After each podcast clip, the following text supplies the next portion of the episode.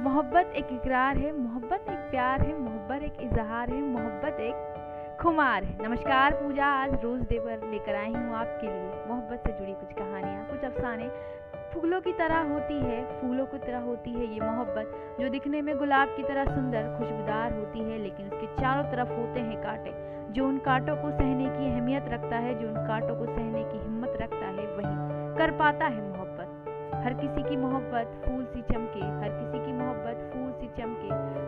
खुशबूदार हो, ये ज़रूरी नहीं होता। एक समय के बाद अच्छी लगने वाली मोहब्बत ही कांटे की जैसी चुभन दे जाती है, दर्द दे जाती है ताउम्र का, जिससे सिर्फ़ और सिर्फ़ सहत दो प्रेमी ही सहते आसान नहीं होता मोहब्बत करना, लेकिन तब भी कुछ लोग करते हैं। शायद इसलिए शायद इसलिए वो ताउम्र वो ताउम्र